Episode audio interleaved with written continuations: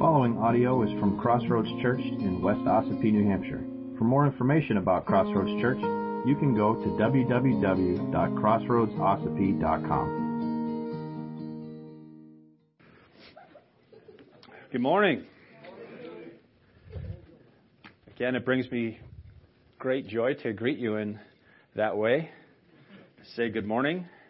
Um, uh, we have a lot to praise the Lord for, um, in my household anyway. Uh, again, um, just thankful for the Lord's protection on Sam and Andrew on Friday. And um,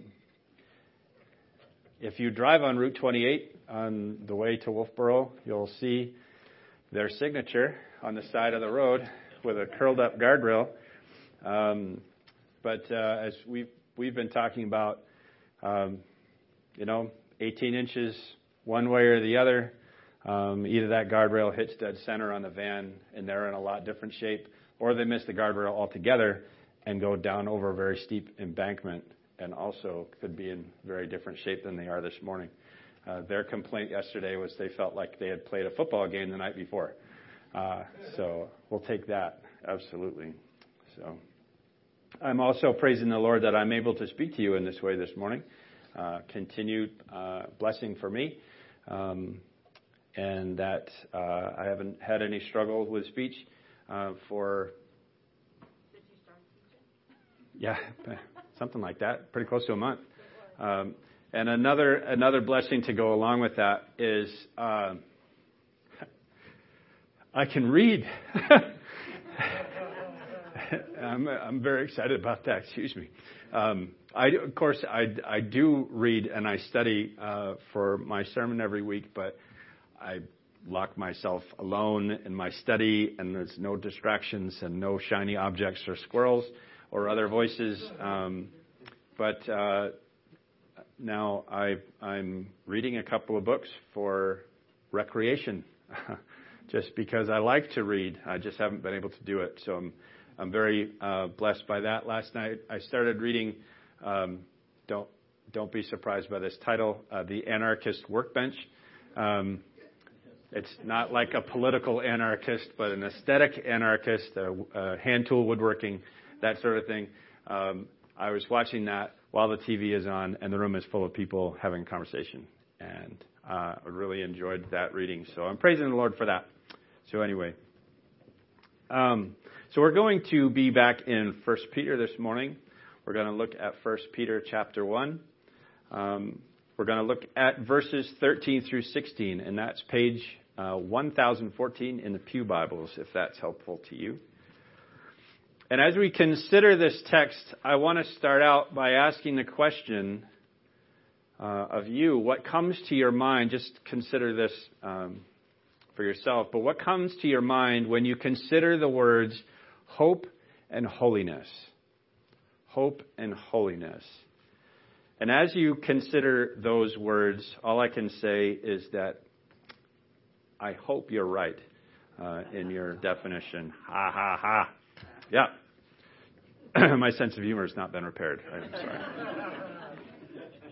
so let's look at our text for this morning and examine our understanding of these two ideas of hope and holiness and how the Holy Spirit, through the Apostle Peter, ties them together. So 1 Peter uh, chapter 1 verse 13. Therefore, preparing your minds for action and being sober-minded, set your hope fully on the grace that will be brought to you at the revelation of Jesus Christ. As obedient children, do not be conformed to the passions of your former ignorance, but as he who called you is holy, so also be holy in all your conduct, since it is written, you shall be holy, for I am holy. Let's pray. Father God, again, we thank you for your word. We thank you that we have the freedom to gather around it, um, either here in this building or watching online. Lord, we thank you for your many blessings uh, to us as a people. We pray, Father, that your Holy Spirit would speak to us now, uh, that you would instruct us from your word, that we would know you more and be conformed to your image. We love you, Lord, and we thank you in Jesus' name. Amen. So, our first order of business in dealing with our text this morning, we have a real problem in word number one. Therefore. We can't start with a therefore. We need to find out what it is therefore. It doesn't, it just doesn't get any better than this, folks. This is it.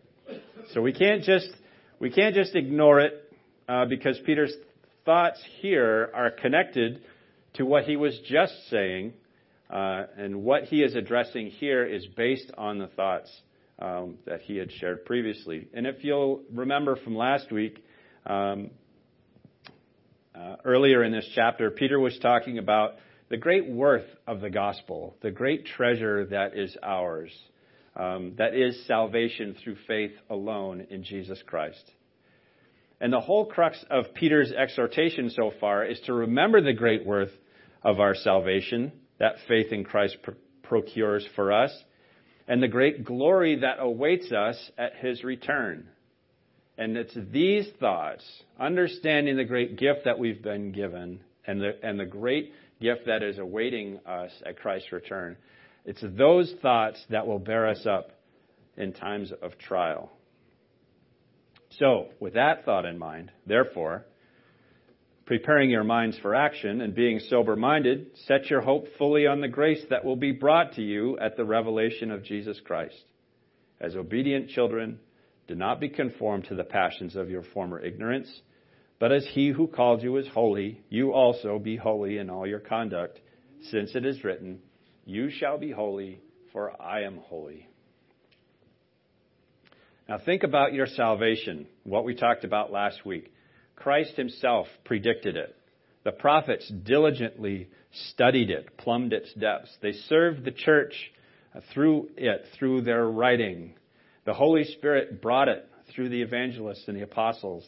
And the, even the angels long to look into it.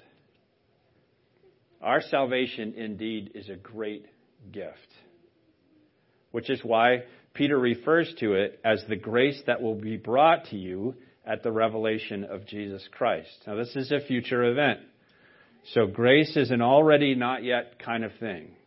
We already have grace because we have the gift of faith in Jesus Christ for our salvation. We didn't earn it, we don't deserve it. It is a gift from God. And that's what the, the Greek word that's translated grace means.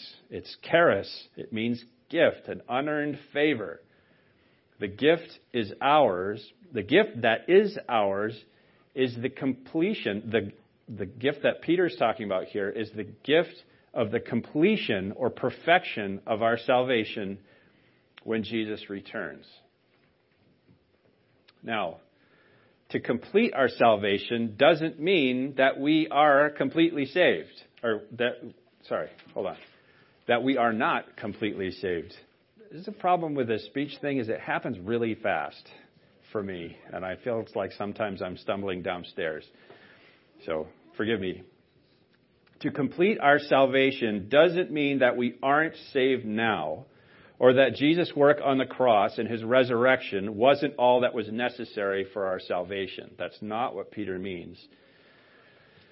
So I imagine it like this if you were lost at sea, in the water, treading water alone, in the open ocean, you are in peril, right? Uh, and left on your own, you will surely drown. Um, but along comes the Coast Guard, and they throw you a lifesaver, a life ring on a rope, a floating ring uh, to keep you from sinking. Well, that life ring is like the gospel. Right? It's thrown to us. It has been and will continue to be tossed to millions who are drowning in their own sin. And unfortunately, some people reject that life ring. Some people it bunks them on the head and they sink because it just doesn't deliver in the right manner. Anyway, many reject it and are content to drown. But those happy few who choose to grab on to that life ring, they're saved, right? They're saved. But is their salvation complete? No, they're still in the ocean. They have the life ring. They're not going to drown, but I would say that they're not fully, their salvation is not complete until they're dragged into the lifeboat, until they're back on the Coast Guard cutter, until they're back on land, until they're back home. Then their salvation is complete. That's how the return of Christ completes or perfects our salvation. Are we saved before Christ's return? Yes. But we're not home yet. So let's look at Peter's main point in these verses hope and holiness. Hope really is the main thought, and all the other thoughts here are subordinate to it, and they all support it. Peter says, Set your hope fully on the grace that will be brought to you at the revelation of Jesus Christ. That grace, that gift he's talking about, is the completion of our salvation. When we've been dragged up out of the water into the lifeboat, back onto the ship, back onto dry ground, and finally at home with our Father. That's the completion of our salvation. So, what does it mean to set our hope fully on that wonderful grace? I think first we have to define the word hope because it's often misused. I even misused it in this sermon so far. Hope is not a wish. That's, that's how we use it all the time. Like, I hope we have nice weather for the ball game tomorrow. I hope the furnace gets fixed so it's not freezing in here. Okay? Hope hope is not like that. That's not the right use of the word. Hope is a confident expectation of future good. It's not ethereal. It's not some wish. It is concrete. We can hope that the sun will come out tomorrow. Because even if it's behind the clouds, it's up.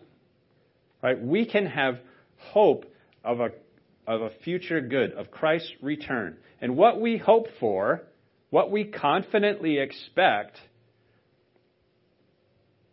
is the grace that is ours at Christ's return. And if we have our hope set on that, if we, if we, we know that we know that we know, no matter what happens in this life, what happens to us, good or bad, Christ is coming back for us. Right? If we have our hope set on that, our confident expectation is that any time now, the clouds could roll back, the trumpet sounds, and Christ returns. And our salvation is completed. There's, we're no longer in peril of sin and death and the grave. If our hope is set on that, we confidently expect that. What do we have to fear? Our, oh, hard times. Uh, it's too hard for me, right? I don't have a van anymore. Well, we kind of do, but it's in several pieces. But that that that sort of stuff, it's trivial. And I that's not to belittle anyone's problems. You know, problems are problems, and we all struggle with things. But when our hope is fully set that Christ is returning and our salvation will be complete, and we get to go home with our Father, all these things are just kind of bumps in the road. John Calvin wrote, Whosoever then really wishes to have this hope, let him learn in the first place to disengage himself from the world and gird up his mind that it may not turn aside to vain affections. See, what we hope for, the grace that is ours at Christ's return, is what should get us through trials and should motivate us toward holy living. And that's our second key word holiness. Peter's supporting ideas of setting our hope fully on the grace that will be brought to us at the revelation of Jesus Christ at his return. Those supporting ideas, preparing our mind for action, being sober minded, and living as obedient children to the Father. You know how much I like three point sermons. These are only three sub points. The sermon only has one point, so doesn't count. Doesn't count. Thank you. the first idea, supporting idea in verse 13, preparing our minds for action. Translators are funny people because that's not what Peter said. He actually uses a Greek idiom that is literally translated, and maybe uh, some of, if you have a King James version or older translation, uh, it will re- it'll read this way: girding up the loins of your mind. Now, doesn't that sound? Mm, that sounds like Peter, right? Just say, "Hey guys, get ready for you know stuff's going to happen." No, he's gird up the loins of your mind. I love I love that expression. So why, why, what, why would he say something like that? Well, the truth is, in the first century, sadly, there were no pants. And that's why he said that. There were no pants. People wore long tunics and robes that were not conducive to working or to running or to fighting. They weren't. That's not a sweatsuit, right? They are not ready for action. Okay, so when the time came for action, they would have to gather up their long robes and pull them up between their legs and tuck them into their belts. That's girding up your loins, literally.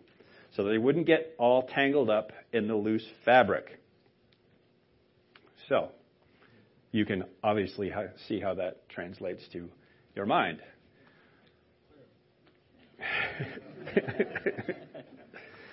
What does it mean to gird up the loins of your mind? It's almost as if he was saying, prepare your minds for action. Weird. It's exactly how it's translated in English. Prepare your minds for action. In order to prepare our minds for action, to gird up the loins of our mind, we have to gather up all of the loose folds of distractedness and fickleness like flowing robes and tuck them into our belts. Because when our minds are set loose in vanity and various lusts and, and, and distractions, we're not truly and sincerely setting our hope on the grace that will be ours at the revelation of Jesus Christ. We're still we're too busy dealing with our floppy knot pants robe thing, right? But that's what we do, right? We've got all of these things that take our attention. We must put aside all distractedness and keep focused on the hope that is ours. To borrow another metaphor from the sea, our hope is like an anchor that keeps us from being tossed about by the waves and winds of the world, of sin, of distractedness. It's what keeps us focused, or should keep us focused on what's important. In order to embrace that, fo- that hope fully, we must gird up the loins of our minds and tuck away all those distractions. And that really is the definition, definition of the phrase that Peter uses here translated sober minded. Right? The idea of being sober minded uh, truly uh, does parallel the idea of physical sobriety or not being drunk. To be sober minded is to be in control of one's thinking and not distracted by idleness and irritation and exaggeration and eccentricity, just general distractedness. To be sober minded is a conscious avoidance of those things that take our attention away from what's truly important. Being sober minded is not automatic. It takes conscious effort. It takes discipline. And those are dirty words in our time and culture. It takes conscious effort and discipline. J.P. Lange wrote, He who sets his hopes in grace alone acquires the impulse and ability to fulfill the commandment of holiness. Now this is where this is where the rubber meets the road. Because holy living, what we're commanded to do here, demands discipline. Holy living demands determination. That's exactly what Peter is telling us. In order to set our hope fully on the gift that is ours the, of the perfection of our salvation at the return of Christ, we must wrap up all those things that distract us and tuck them away in our belts. We must discipline our minds and be determined to live holy lives. Holy living doesn't just come with time. Right? Well, I, I came to know the Lord when I was four years old. And here I am 40 years later, and I've got it. Right? Holy living, piece of cake, because I've been at it this whole time. No, not even close. Not even close. It takes effort and discipline. Verse 14 As obedient children, do not be conformed to the passions of your former ignorance, but as he who called you is holy, you also be holy in all your conduct, since it is written, You shall be holy, for I am holy. Here is what obedient children of the Heavenly Father do they imitate their dad. They shall be holy, for he is holy. Now, I think Holiness, like hope, perhaps needs a more concrete definition in our minds. When you think of holiness, what do you think of? When I think of holiness, I'm reminded of Isaiah 6, 1 through 5, a text that was just drilled into us at Bix. You can look forward to that, Daniel. Isaiah chapter 6, starting at verse 1. I'll read it to you. You don't have to turn there if you don't want. In the year that King Uzziah died, I saw the Lord sitting upon a throne, high and lifted up, and the train of his robe filled the temple. Above him stood the seraphim. Each had six wings. With two he covered his face, and with two he covered his feet, and with two he flew. And one called to another and said, Holy, holy, holy is the Lord of hosts. The whole earth is full of his glory, and the foundations of the threshold shook at the voice of him who called, and the house was filled with smoke. And I said, Woe is me, for I am lost. I am a man of unclean lips, and I dwell in the midst of a people of unclean lips. For my eyes have seen the King, the Lord of hosts. Like this picture is just amazing in my mind, and my imagination falls so short of the reality. It falls so short of the true holiness of God.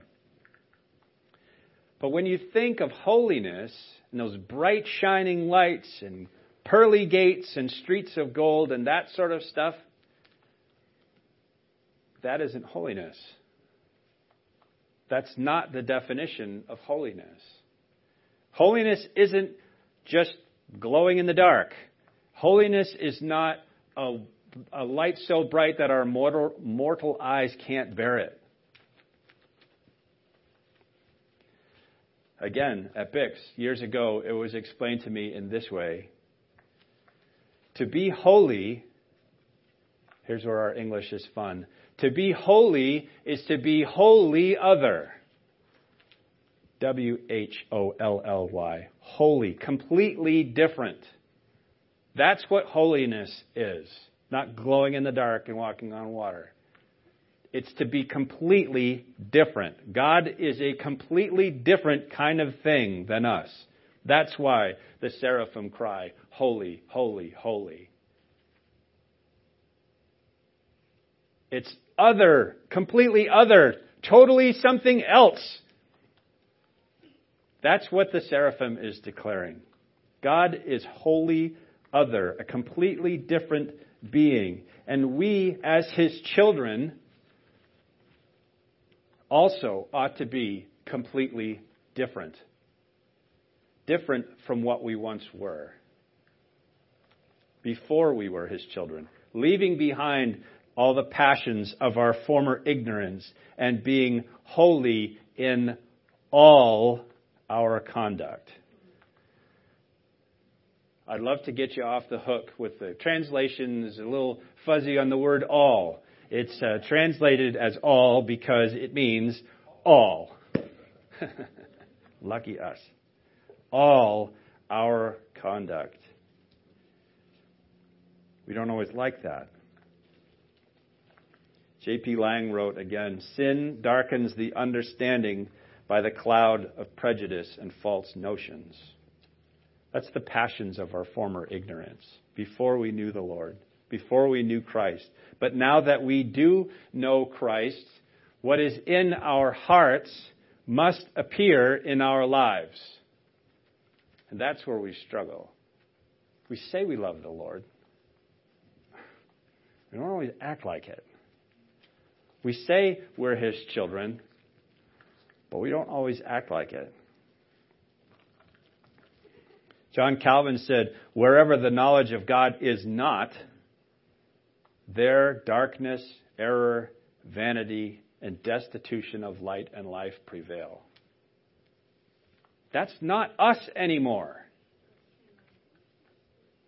Now that we do know God through Jesus Christ, we must pursue holiness. We must pursue sacredness. We must pursue being wholly other than what we once were. We've got to let that stuff go. Now, if you're thinking to yourself, well, I, I can't be as holy as God, duh, you're right. Congratulations. You can't.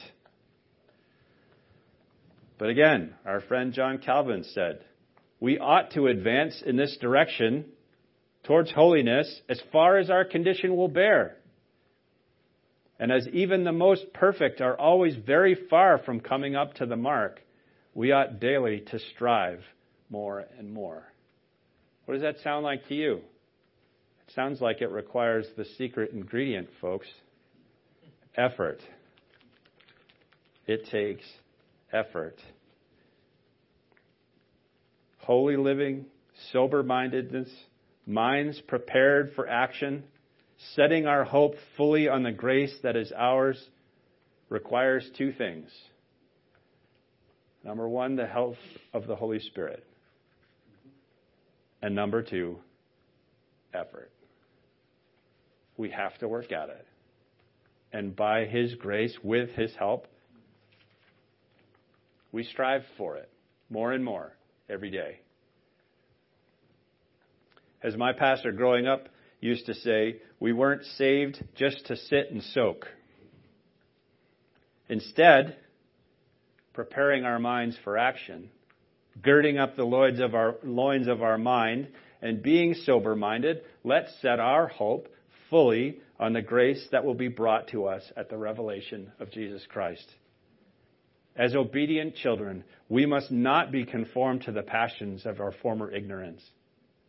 But he, as he who called us is holy, we also must be holy in all our conduct. Since it is written, You shall be holy, for I am holy. Amen? Amen. Amen.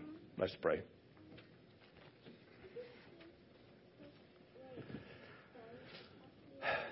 Holy, holy, holy is the Lord God Almighty.